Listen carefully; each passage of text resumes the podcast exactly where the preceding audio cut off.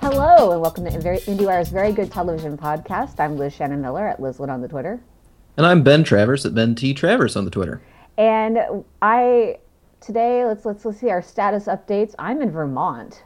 Ooh. That's weird. I'm, I'm I'm literally sitting in a rocking chair in a bed and breakfast in front of a fireplace. It's it's really surreal. It's hard to imagine a better way to kick off fall than that. Yeah, I guess uh, they have actual weather here. It's quite impressive. And then and then how's world treating you? Oh, it's it's just it's going wonderfully. Today is Friday when we're recording this, and today the Chicago Cubs could clinch their first playoff berth since 2009, ending one of the longest droughts in baseball. So that's very exciting for me. That is exciting. I'm excited for you. Oh, thanks, Liz. Wait, does this mean that they knock out the Giants? Actually, it does. Yeah. I'm not so happy for you anymore, Ben. You had you won last year. It's an odd numbered year. It's You'll be true. back next year. We take we take a year off every year. exactly. Okay, so I'll, I'll resign myself to that. But the important thing is, it's also fall television season, and we gather here today to celebrate a great man of fall television, especially this year. And Ben will now read from a prepared statement. For roughly three and a half seasons, Rob Lowe appeared on Parks and Recreation as the overtly positive, constantly energetic, and enthusiastically supportive Chris Traeger. With iconic catchphrases, a fearless commitment to the part, and some of the most original dancing we've ever seen on television or real life, Rob Lowe created an icon on a show of icons. Yet the show in general, like the show in general, he was never given his just reward. This is an objective. This is a this is as objective as I can be in stating the following. Rob Lowe not winning an Emmy for playing Chris Traeger is akin to choosing New Coke over Classic Coke, Donald Trump winning an election for best hair, or anyone thinking Game of Thrones is better than Mad Men. So today, Very Good TV Podcast will try to right that wrong by honoring the man who's brought us eternal joy through television by ranking his best accomplishments in the medium. Oh, and he has two new series coming out, so that's relevant too. Well done, Ben. That was a very good prepared statement. I try. I, I don't. I mean, I try. I mean, what's happened here is we've created a list. We went through Rob's, Rob Lowe's IMDb rankings, we uh, listings. We picked out ten of what seemed to be the most iconic of his roles, and then we ranked them because that's what you do on the internet. You rank things. Absolutely, and, and I mean it's fun. We're just gonna we're having a little fun today. We're in the middle of, of fall TV season, uh, or just getting started with fall TV season, I should say. And uh, I mean, there's so much content out there. Covering somebody who's got two shows coming out is about the best as we can do. Yes. So we're going to start off with something. We're the, lowest thing ranked on our list, mostly because neither of us can say we have really seen the show Doctor Vegas. Honestly, if any of you have seen Dr. Vegas, I strongly encourage you to find us on the Twitters or send us an email and tell us your, you know, wild recollections of this. I think it was only 10 episodes Yes. of, of, of the NBC drama with Joe Pantoliano and, and Rob Lowe as a doctor who goes to Vegas and works as an in-house physician for one of the high-class casinos. Did I get that right? I believe so. I don't know. Oh. It's like wacky Vegas antics. Rob Lowe getting the Rob Lowe stuff. I watched a couple of clips. Joey Pants. I like Joey Pants. I like Rob Lowe. Uh, and I like Vegas actually. So in theory, this is a show I could see myself checking out. Yeah, absolutely. If this was on, if this was streaming somewhere like on Netflix or Amazon or Hulu or whatever, I would definitely have watched an episode or two just to prepare for this conversation. But sadly, I, I mean, it's just not anywhere. I, I, I too watched what clips I could find online, and it seems like, seems like classic Rob Lowe doing classic Rob Lowe seems pleasant enough, but maybe not challenging or crazy enough to get to get enough of a pickup. Yep. Um, and so we're going to move right along then because we don't have anything substantial to say about Dr. Vegas, except for, aside from the fact that it existed at one point. It did. Uh, but number nine on our list is uh, probably one of, I think, Rob Lowe's first really big notable TV things, which was the 1993 miniseries The Stand. Yeah, and honestly, it's hard for me to imagine a better version of The Stand being produced just about anywhere. I, I I've read the book, I've seen this miniseries, I've seen a few other strange versions that are out there of this, and I've heard so much buzz, especially now. I think it wasn't Ben Affleck trying to mount a film version or like a film trilogy of The Stand of late. I I feel like this just came back. Yeah, I mean, by the way, this is 94, not 93. I apologize for the, for, I apologize for the error. But yeah, I think, uh, yeah, I mean, there's always talk about remaking The Stand. It's one of Stephen King's most notable works, but it is a, a damn brick of a book. Like, it's a huge novel. And so the miniseries format has always been really generous towards adapting many, adapting like large, significant novels like that.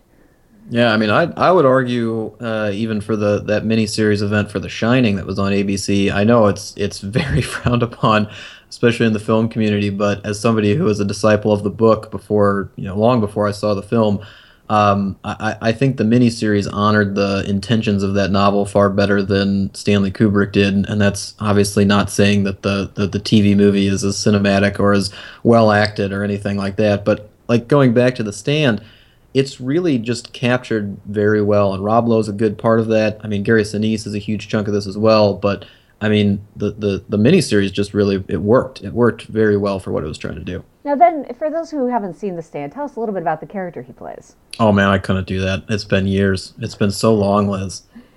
But is he on the side of good or the side of evil? Uh, I think he's on the side of evil, actually. Oh no. Yeah, which I mean can be fun for Rob Lowe, but God, I mean, it, it hurts to watch. Yeah. I mean, what, what, when has he ever played like a truly iconic force of evils now? I mean, aside from, aside from, of course, Wayne's World. Uh, yeah. I mean, for a while he had he had, like in Tommy Boy he had he had the villainous character. Like he had a few movies like that where he was a street, and I mean it, a few other TV movies even kind of touched on this a little bit where he was the bad guy. But uh, but yeah, like Drew Peterson. I mean, yeah, exactly. He can go. He can go both ways, and it can. It works. He can pull it off. Oh, go both ways. We'll get back to that. but actually, that's a perfect lead-in for our number eight on the list, which is another quickly canceled. I think this was NBC too, wasn't it? The Lyon's Den. The Lyon's Den, yes. Uh, it ran six. It made it six episodes before being canceled. Uh, all oh, thirteen oh, okay. eventually aired somewhere internationally. That's that's tough. Six and, is rough. And we cannot find, friends, we cannot find The Lyon's Den. It does not appear to have ever been released on DVD. It is not streaming anywhere. It is, it is like a show that is a ghost in the ether, despite the fact it has like a pretty impressive cast. Because not only does Rob Lowe star, but uh, Elizabeth Mitchell from uh, Lost plays a major role. Frances Fisher is in it. David Krumholtz, and a little gentleman we like to know referred to as Coach. Yes, Kyle Chandler is in this show, and that is kind of the connection between our number nine and number eight. In that Kyle Chandler plays kind of a dickbag on the Lyon's Den, and it's apparently apparently at the end of the series. Spoiler alert! Uh, it's revealed that he was more of the hero, as it was in fact Rob Lowe's character who was was he a serial killer, Liz? What he killed somebody. Rob Lowe's a serial killer. He kills Kyle Chan. Oh, spoiler alert for this series that you can't watch, so I guess it's okay. Uh, yes, it's also this gets spoiled for you if you read the Wikipedia entry. So sorry about that. But uh, yes, Rob Lowe's a serial killer. He kills Kyle Chandler, and then I think kills himself. Yeah, he throws him Self out a window. And I've actually like you as soon as you brought that up, as soon as you brought that to my attention, we were making this list. I immediately remembered hearing Rob Lowe talk about this, and I was like, "Oh my god, that's the show!" I didn't know it was a show that had Kyle Chandler on it. I didn't know it was uh, like supposed to be as straight of a dramatic like episodic kind of show as it as it looked to be in these like random clips we can find online. Mm-hmm. Um, but I desperately want to see it now. I I I mean this would be this would be top of the list of of what I haven't seen and must see involving Rob Lowe. Yeah, absolutely. By the way, I want to loop back really quickly. Uh, it appears that. Uh, Nick Andros, the character that Rob Lowe played in the strand in the stand, was actually on the side of good. God damn it! I I mean, I really just can't rely on my memory at all anymore. I've got to. It's okay. I got to take some classes or something. He becomes a key member of the Boulder Free Commi- Zone Committee. So. Oh yeah. That's yeah. A, that's a good thing. Yeah. Way to go, yeah. Rob Lowe. Yeah. Uh, but yes, Lion. I mean, it seems like it, it does. I mean, Lyon's Den definitely pushes him on the other side of the morally ambiguous uh, spectrum, and I but I don't know if the same can be said for Brothers and Sisters, which is number seven on our list, and which he played a significantly larger role than I think I remembered. Oh yeah, Rob Lowe was a was a was a big part of the early push for this ensemble drama on ABC. Um, it was one where I remember when it was out, I was dating at least one person who watched this and loved it. So I saw a few episodes of it, but again, testing the memory of, of what I saw in this, I just remember I remember that it went from kind of a more substantial family storyline into something that was kind of I mean boring, but but just completely insubstantial where they, they weren't talking about things that, that were as, as dramatically hefty as, as stuff that was before, and that's kind of what led to Rob Lowe getting out of it. But uh, but no, I mean it's got a great cast. It's got uh, uh, Matthew Rhys and Calista Flockhart and Sally Field. I mean it, it's it's got some people. Rachel Griffiths, love her. Yes.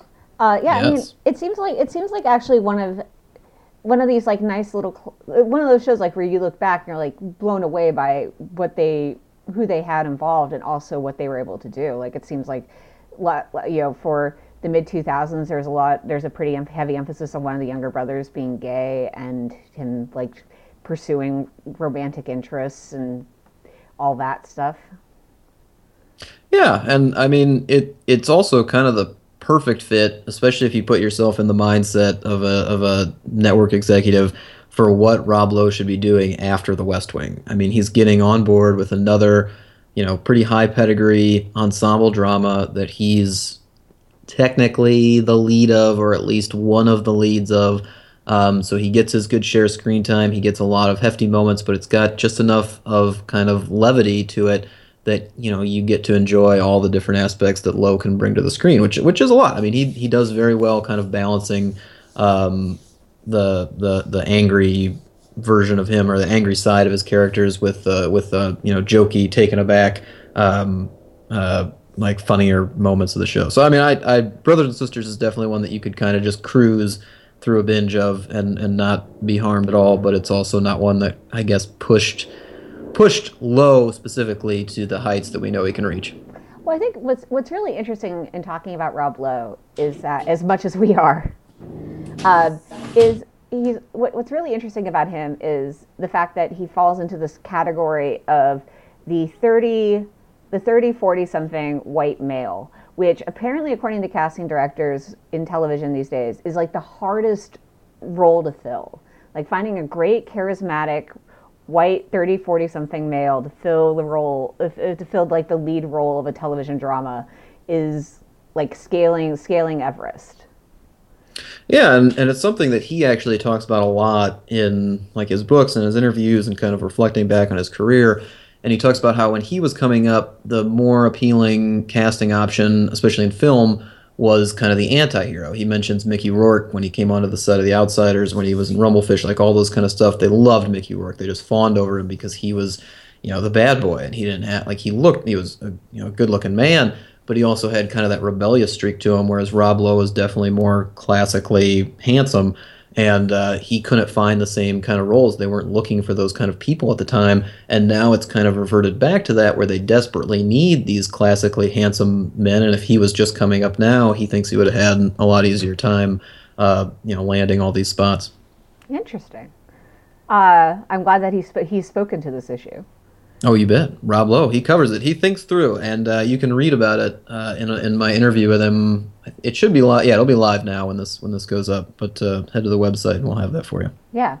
Um, but speaking, of, I think what's actually really interesting about bringing up Rob Lowe is kind of like as an icon is uh, our, brings us to number six on our list uh, because we, we, when we when you talk about when I talked with the creator of Moonbeam City, uh, the Comedy Central animated series uh, when I talked to Scott Gairdner, who who's the brains behind it, he basically said that when they were talking about casting the lead role of this, like it's kind of a Miami Vice spoof, but with a lot uh, with a lot of heat to it. I guess uh, is is that is that an accurate way of describing it? You think? Like I don't know if heat feels like the right adjective, but the point is is that it's it's really balls out funny with a lot of really deadpan moments for the lead character of Dazzle, Dazzle Novak, Which is a great character name.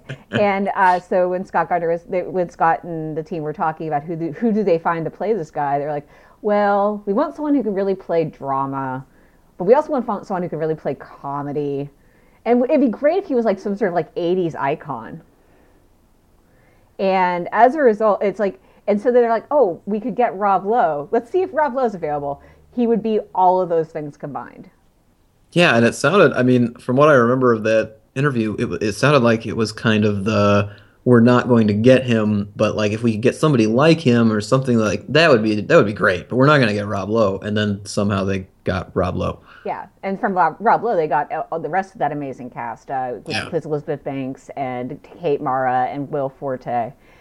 But yeah, I think Moonbeam City is such an interesting show for him to take on right now. I mean, it's it's an animated series. He probably did like what six hours of work total to get all the lines down, but you know, it's still it's still a commitment. Anima- you know, voice you know, voice work and animation is you know, it's a very specific and very important art. And it's he, he's an incredible he's an incredible anchor for the show. Like it, I don't know if it would work as well without him.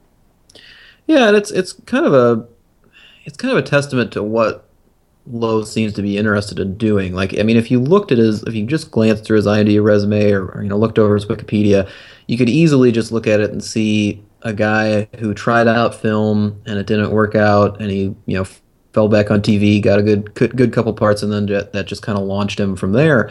But really, there's such a specific diversity going on in his roles, and you can see kind of how he graduates from one to the other. But you can also see kind of the the courage and the choices that he makes because he's not afraid of taking parts that may not look that glamorous. Like he's been on Lifetime movies, he's done sequels to you know movies that you know are going straight to video or or you know for TV or something like that. I mean, and doing something like a Moonbeam City is you know a far step above that in terms of like creative respect because it's it's still you know like an ambitious uh, you know, funny Comedy Central offering that they've got a lot of backing for.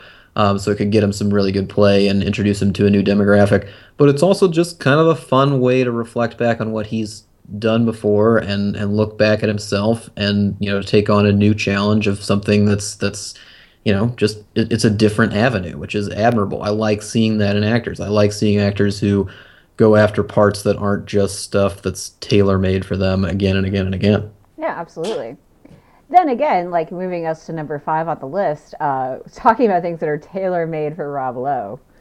Uh, I think I feel like I it, I feel like it can, do you know if the grinder was written very specifically for him? I actually don't. I don't think that it was. I, I from what I've from what I've read about it, I don't think that this was specifically just developed for Rob Lowe, but I'm going to guess that a lot of the character traits came about because they got Rob Lowe, if not through you know his ideas alone. Yes, this is of course the brand new Fox series premiering, I believe, this Sunday.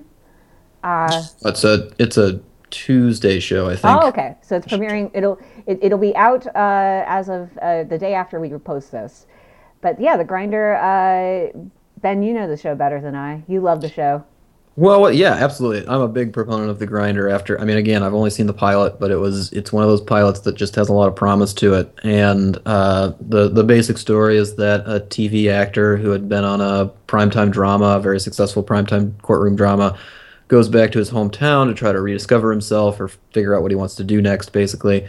And uh, his brother is uh, a lawyer, a real lawyer, who struggles with kind of charisma and you know how to how to win over a jury in general. So uh, Rob steps in and tries to help him out. They kind of form this, you know, odd couple duo of of a real lawyer and a fake lawyer, but ones that you know try to work to the better of their clients from there. And it, it's kind of unclear in the pilot, or at least the version that I saw. Uh, as to whether or not Lowe will pursue a legitimate law degree, like if he's going to actually go to law school. I, he said he wasn't, but at some point I have to imagine if they're going to keep going down this line, he's either going to become some sort of consultant-like figure, or or you know actually go to law school. But we'll see how far the show gets. It's it's fun, and what's fun for me about it for for Lowe is one, you can see a lot of Chris Traeger in the performance, and two, you can see him kind of also break away from that a little bit. To he he's definitely whereas Traeger had a lot of humanity within him where that made him feel very authentic. This guy is is definitely a real person, but you can also tell that he's conscious of the spoof that he's creating. Like he's conscious of the satire going on through this character in the early aspects of the show, and that really pays off in, in some funny ways. Yeah, absolutely. Um, I really like the pilot as well, and I also like the fact that they've. Uh, I think it was Jason Alexander they announced as being cast as the former showrunner of the show that Rob Lowe was on. Yeah, which indicates yeah. that they're going to be bringing in the the Hollywood element is not gone just because Chris it, just because Rob Lowe has returned to his hometown we'll right. see that touches of that element, which I'm looking forward to. Like, cause I, I, I love a Hollywood showbiz satire. I can't help it. It's a weakness.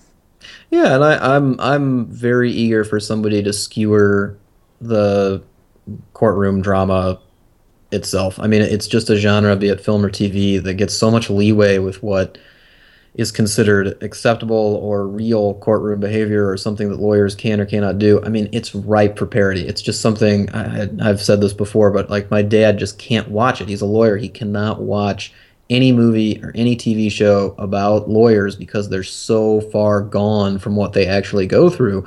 And uh, I'm I'm very eager for for this show, even though it'll be a little bit broader, to kind of make fun of those things. Yeah. I mean, def- I don't think there are, are are that many courtroom drama parodies at all. Like, no. like my cousin Vinny is probably the closest thing I could think of, and that's that's plays it pretty straight.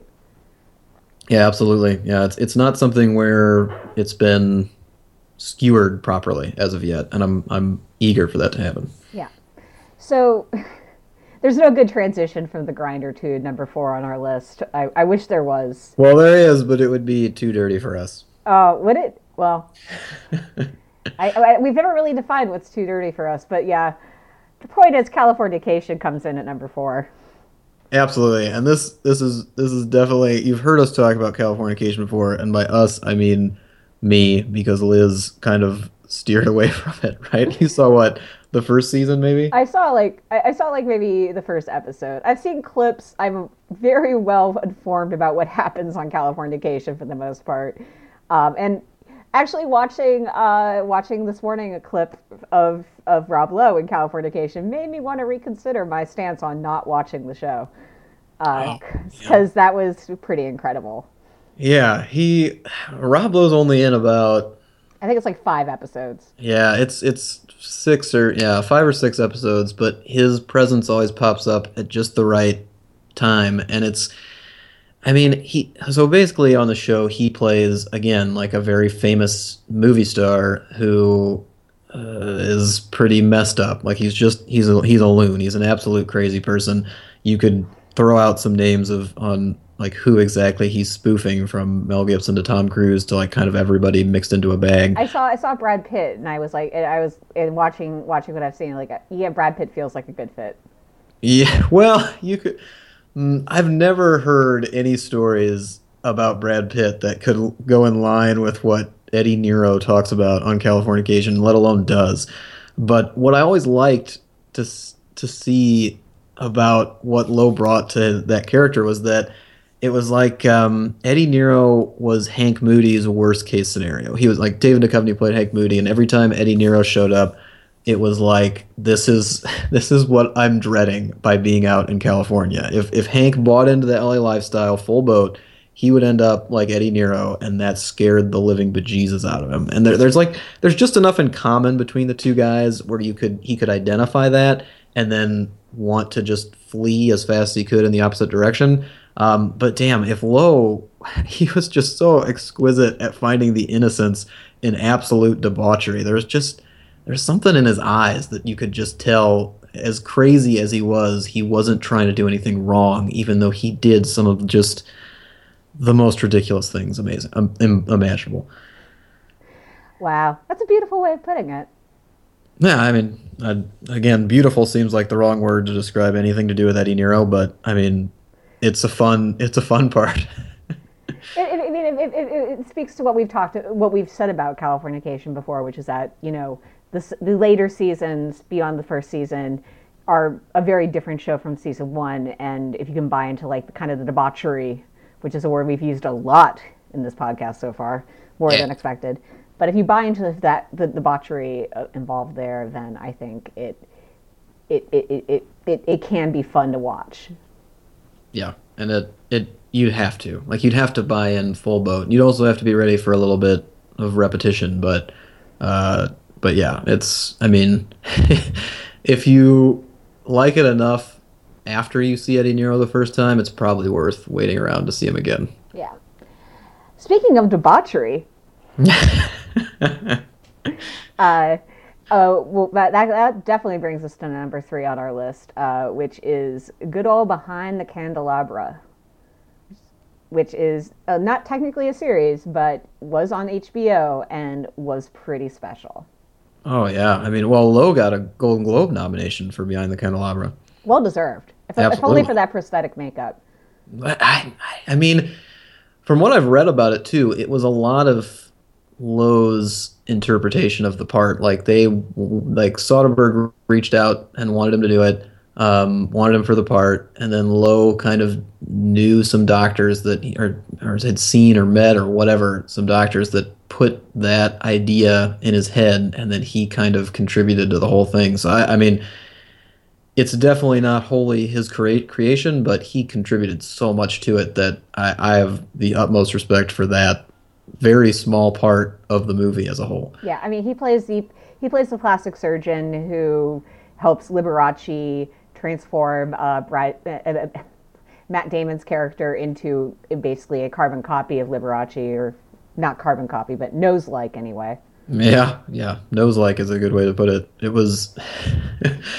what I loved about Behind the Candelabra was is was kind of how Lowe's character embodied the interpretation of the movie as a whole. Like, I mean, there's moments that are just hysterically funny where you're looking at it and you just want to die laughing or buy into this thing as a comedy. And then there's moments of absolute horror where you're just like, look at what's happening to this poor, poor man. And, and everything to do with those reactions is, is like part of Lowe's scenes. Yeah, I mean, you know, we're talking about a list where Rob Lowe plays. We're talking about this list here. Rob Lowe has played at least one serial killer on it. But I think he's more evil in Behind the Candelabra. Yeah, you could definitely you could definitely make the argument for it. You could also go the other way with it and say, you know, he's just doing his job and he's kind of been so overwhelmed by the lifestyle that he doesn't see the evil in it, in, in it anymore. Mm-hmm. But yeah, there's definitely there's definitely an argument the other way too. Yeah. So that brings us to our top two. And imagine, I imagine you guys can guess which ones they are. I imagine you can probably what? guess what. No. I mean, there's there's only two big ones left, and I'm betting they can guess that number two is The West Wing. I'm betting they can guess by process elimination that The West Wing came in at number two. Now, my intro might have spoiled it a little bit, but I that being say. said, he was the only Emmy, Emmy nomination Rob Lowe has ever got was for The West Wing, and he oh. was also nominated for two Golden Globes for The West Wing. And I mean, it's you know um, just a classic. I mean, it's the respect for that show goes miles beyond what's out there in the culture for Parks and Rec. Sadly, but but yeah, The West Wing comes in at number two. Well, I mean, The West Wing. I mean, the thing, the, the reason why we put West Wing below Parks and Recreation is that Rob Lowe also left that show after three and a half years. That seems to be his lucky number. And uh, the reason Rob Lowe left had you know, there are a lot of different reasons. Whatever bad blood there might have existed between him and Aaron Sorkin is apparently over and done with. But the fact remains that Rob Lowe, you know, when Rob Lowe left The West Wing, the effect was less seismic on the show than, say, when he left Parks and Recreation. That's essentially the justification for it. Yeah, which is, I mean, which is saying something considering, and I mean, I guess the impact would be judged by I mean, Aaron Sorkin left shortly after Lowe did, and and that was a much bigger deal. Right, and the Parks and Rec crew pretty much stayed as it was throughout the the end of its season. But yeah, I mean, Rob Lowe on The West Wing was just such a, a wonderful discovery. I mean, it, it, he's it goes back to what I talked about earlier, so I'm not going to repeat myself too much. But he can handle every aspect thrown at him in that drama, including the you know the very great moments of comedy. Like I, I, I mean, there's just so many little scenes in that that you remember, uh, and and Lowe is always a big part of them. So I, I, have a lot of admiration for his uh, for his Sam Seaborn. Yeah, no, I love Sam Seaborn as a character. The one thing I will say is that Sam Seaborn as a character is slightly less well drawn and specific as, say, Chris Traeger.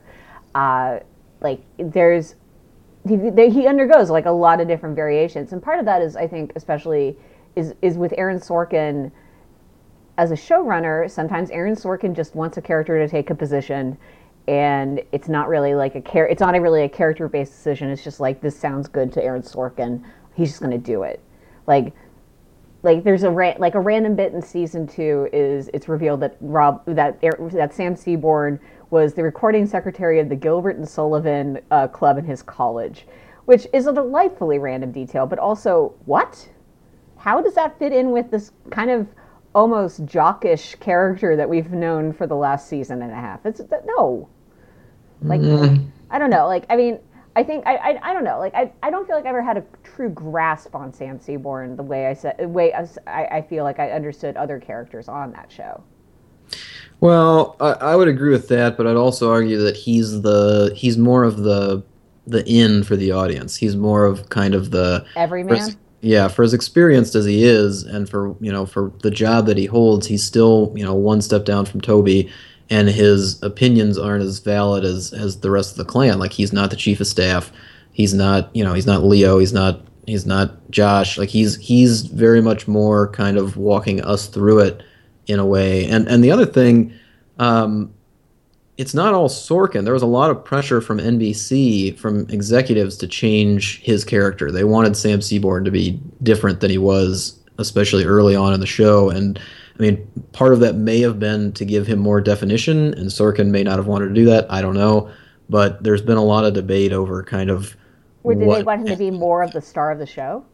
Well, he was originally the star of the show, and they kind of turned away from that. So I don't I don't know whose decision that was, but I know that that was that was part of what went down. Well, that makes sense. I mean, the the the ba- the, the, the thing I know about the original the original plan for The West Wing is that uh, Martin Sheen wasn't supposed to show up every episode. Right. He was he was supposed to be much more of an outside presence, and thus looking at the ensemble nature of the cast, it makes sense that Sam would be, in theory, the protagonist of the show. But they went for a more ensemble feel, and I think that plays to the show's. That's one of the show's greatest strengths. Oh, absolutely, yeah. And I, I, I, don't want to speak to it without you know ever being in the room. It's it's just more of of the the different things I've heard over the years that have combined to kind of a mix of of what could have or what did happen. So I'm I don't want to blame Sorkin. I definitely don't want to blame Lowe, but I mean there's there's a lot of voices in the mix as you know was always the case and is always the case with broadcast television. So that's a big part of it. I mean over how he left was disputed for a while. Some people had said that it was Aaron Sorkin who just stopped writing him into the scripts, and all of a sudden Rob Lowe stopped getting scripts. But now uh, Lowe has has spoken to the fact that it was more about his uh, contract disputes, and you know everybody else was getting a raise when he wasn't, and and uh, you know some other like you know behind the scenes drama that was going on. So uh, it, it, should also be noted that Lowe, you know, made good with Sorkin, and they always say they're on good, great terms now. And he appeared in his uh, Broadway rendition of A Few Good Men and got great reviews. So it's kind of an interesting drama behind the whole thing that we may never know the full story of. But um, as it stands, Sam Seaborn is still just such such a likable son of a bitch that I I will always enjoy his time on The West Wing. Yes, absolutely. Sam Sam is always is, is still an amazing character. We will always love him. This, uh, but will we love him as much as Chris Traeger on Parks and Recreation, Ben? No, no, not a chance. I uh, I love Chris Traeger. I you you I feel like the hardest question for anybody who is a devout fan of Parks and Recreation to answer is who's your favorite character? Because again, this is also just an incredibly strong ensemble piece and you want to say Amy Poehler, you want to say Leslie Knope because it's her show and she is such a strong feminine presence and she has so many good lines and she has so many great moments that'll make you laugh and cry and pull you in every direction. You want to say Ron Swanson because, you know, when have we ever seen anything like Ron Swanson before? Well, we'll never see anybody like that again. He became just an iconic figure of manhood that that cannot be taken away from Nick Offerman now. Like that's just the role that he plays and and embodies perfectly forever. But if push came to shove, I'd say Chris Traeger. That would be my pick for favorite character. One of the things I, I, I want to uh, call out one of the things I really like about Chris Traeger as a character and also as a acting choice for Rob Lowe, which is that that character goes down a pretty dark path and he's vulnerable in a way that I'm not used to seeing a lot from, you know, say your handsome straight white male protagonist. Like Chris Traeger openly and actively struggles with depression for a good solid season or so and comes out on the better side of it and, you know, is but he's a real testament to, you know, how people struggle with mental health sometimes. And I think that's a really important thing. And I think it's a great choice for Rob Lowe. And I think it didn't detract at all from how fun and fun and silly the character could also be.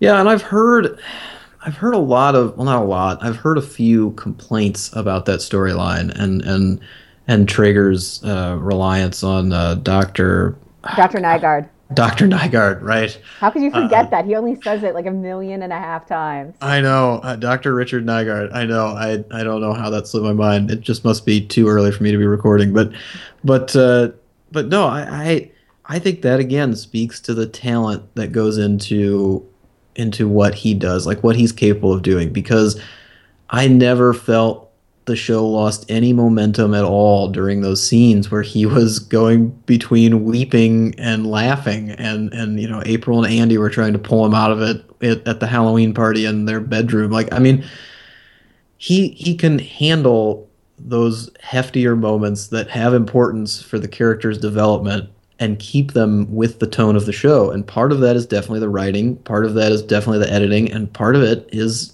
Rob Lowe. I mean, he just really did that incredibly well, and I, I, I was enjoying every moment of the journey that he went on and waiting very anxiously for him to come out of it, but more so just to see what he did next because there was always something next. There was always something new coming, and it was always so much fun. Yeah.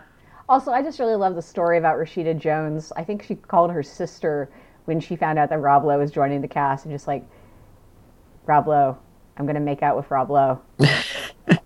I had his I had his picture on my wall. Rob Lowe.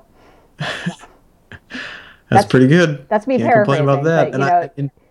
yeah, but I think it's something I, I, I, had actually kind of forgotten that Rob Lowe was has been a mov- was a movie star in the 1980s before he was ever on television.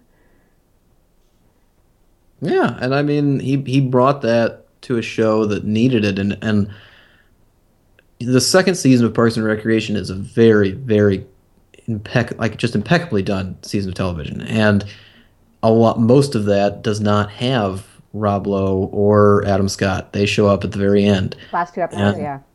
And frankly, that was such a ballsy creative decision by the the by Michael Schur and, and Amy Poehler and everybody behind that show uh, to bring them in when it had started working, like things had started to go in the right direction, and the characters had established a very you know fluid dynamic.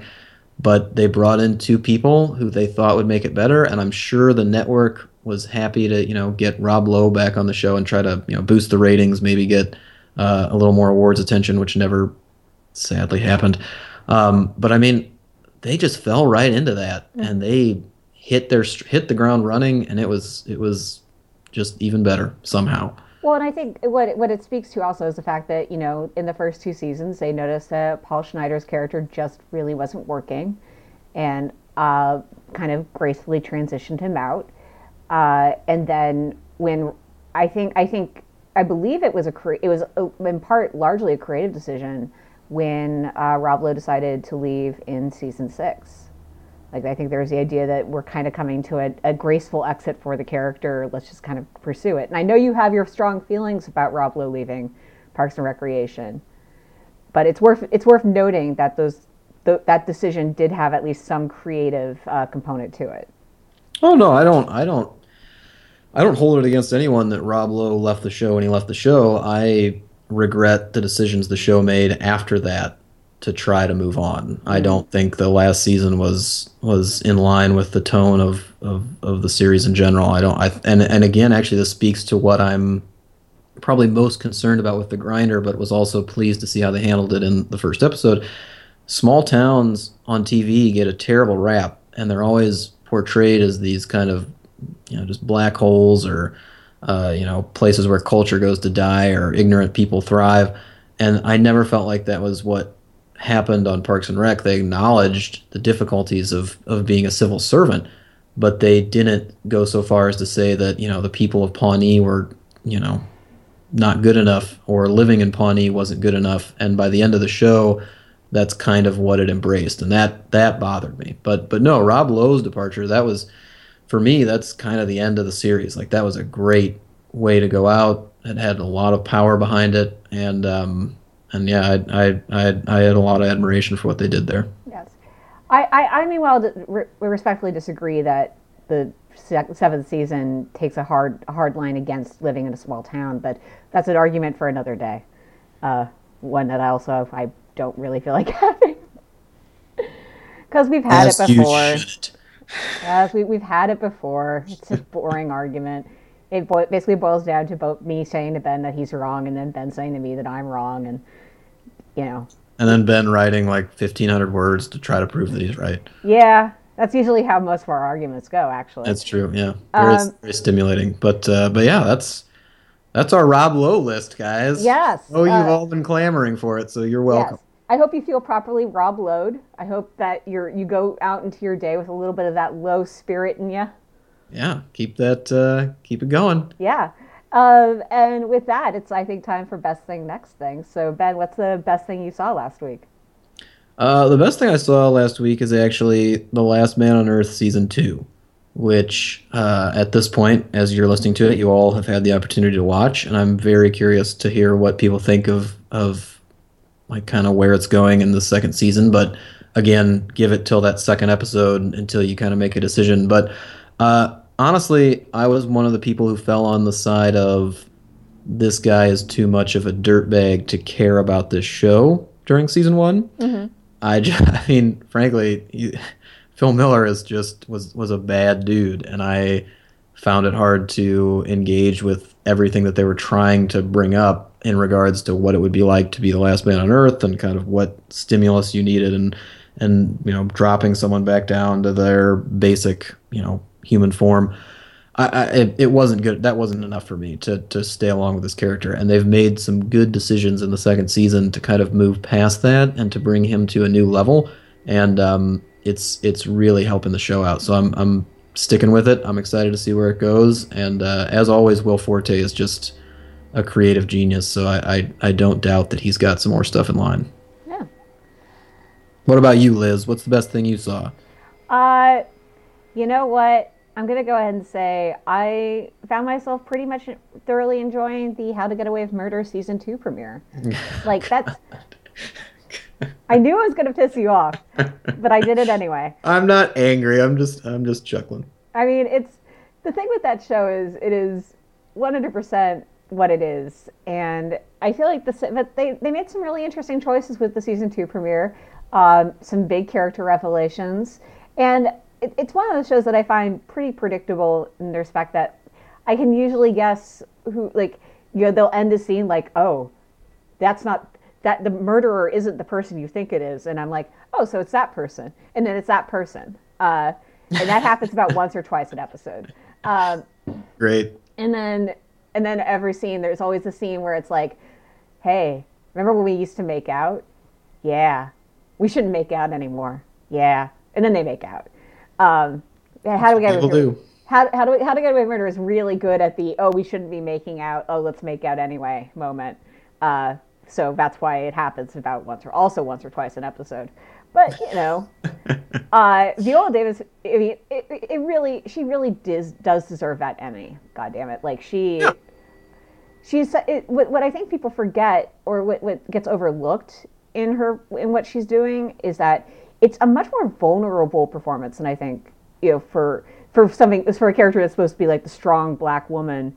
Like she's a she's a vulnerable person, and she try you know she's got a lot of human fragility to her, and those are some of the show's strongest moments. And they know this, and they work with them.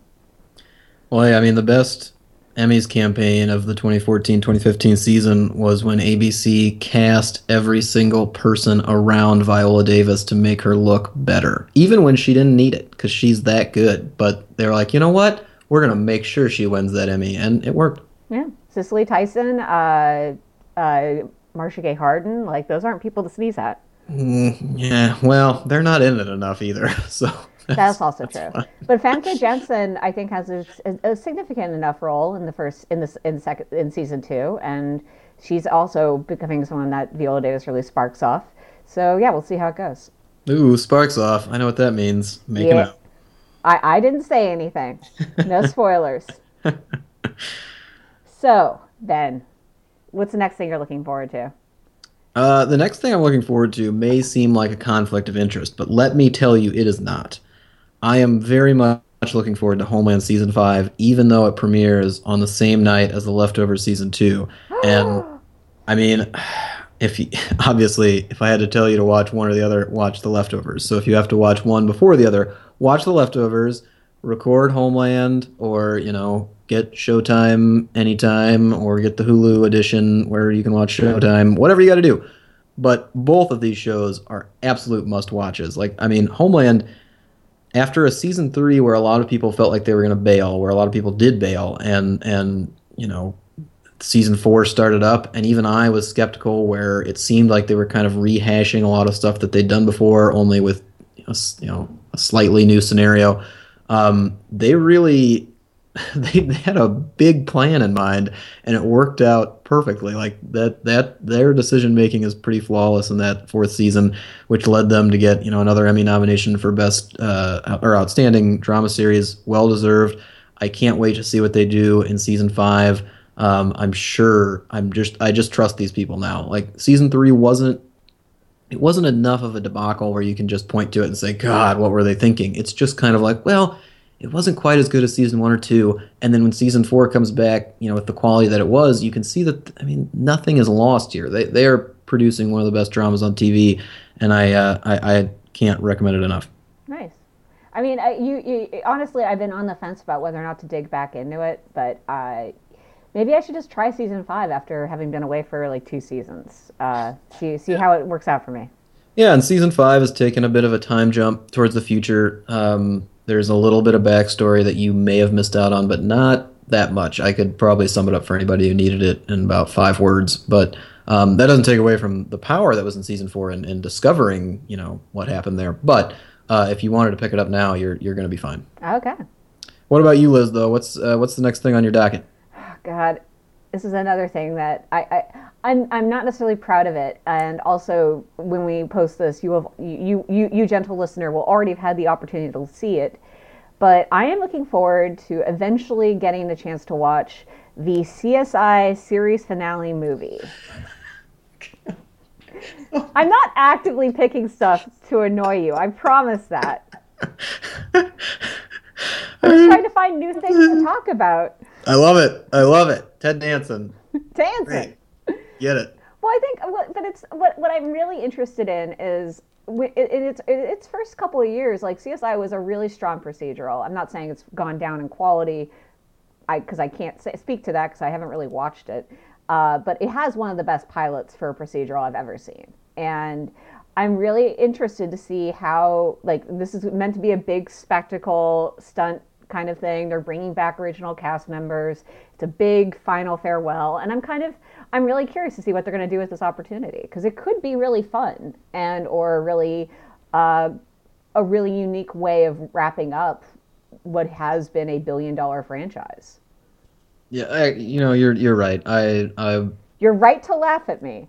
I, well, no, I mean, I'm I was laughing, and and CSI right now is is one of those shows that seems like it is just you know too dated to be relevant again. But considering just how much it changed the landscape of broadcast TV and TV in general, how important it was, the ratings, the like the, the acting that came out of it. I mean, the transformations. I, I, it deserves a finale like this. So so I I will not judge anyone who watches that, and I probably should be one to tune into. Nah, I mean, one of us should watch it, but it, it can be me, and it can be me a couple of days after it airs.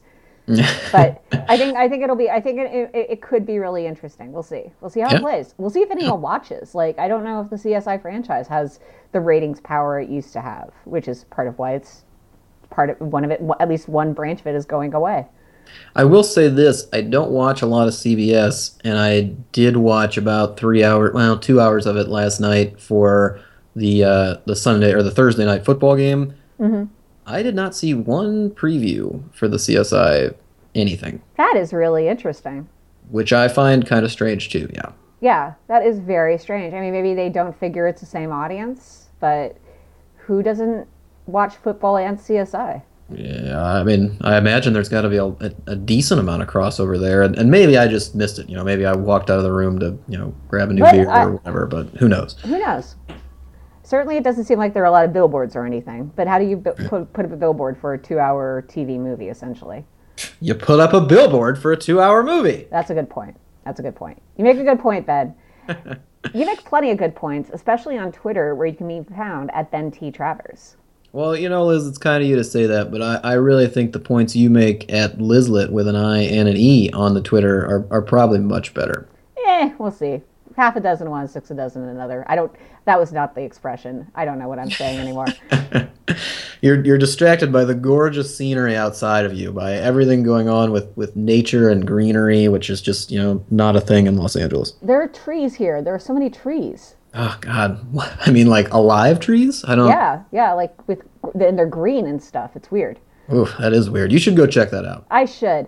Uh, and you guys should go to IndieWire.com to check out all of our news, features, reviews, interviews, all the stuff we write about television when we are not talking about it.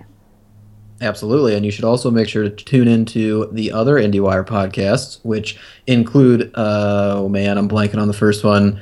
It's Eric Kohn and Anne Thompson's Screen, Screen Talk. Talk. of course. Oh, God, how could I forget that? Um, but yeah, that one's uh, for every bit of film news leading up to the uh, Oscars. I mean, it's we're in the middle of it now, folks. It's Oscar season. I know it's September, but it's Oscar season, so you need to start paying attention, figure out where this race is going, know which movies you got to go see and which ones you can skip because there's going to be a ton of them coming out. Um, and I mean, you're trying to balance it with TV, and that's a very difficult task these days. Um, and in addition to that, make sure you tune into IndieWire Influencers with our editor in chief, Dana Harris. Uh, she's talking to some really fascinating people uh, from from TV, from film, from kind of across the world of, of entertainment. So uh, make sure you check that out. Yeah, absolutely. We'll be back next week talking about all the shows you need to know about. And in the meantime, keep watching television.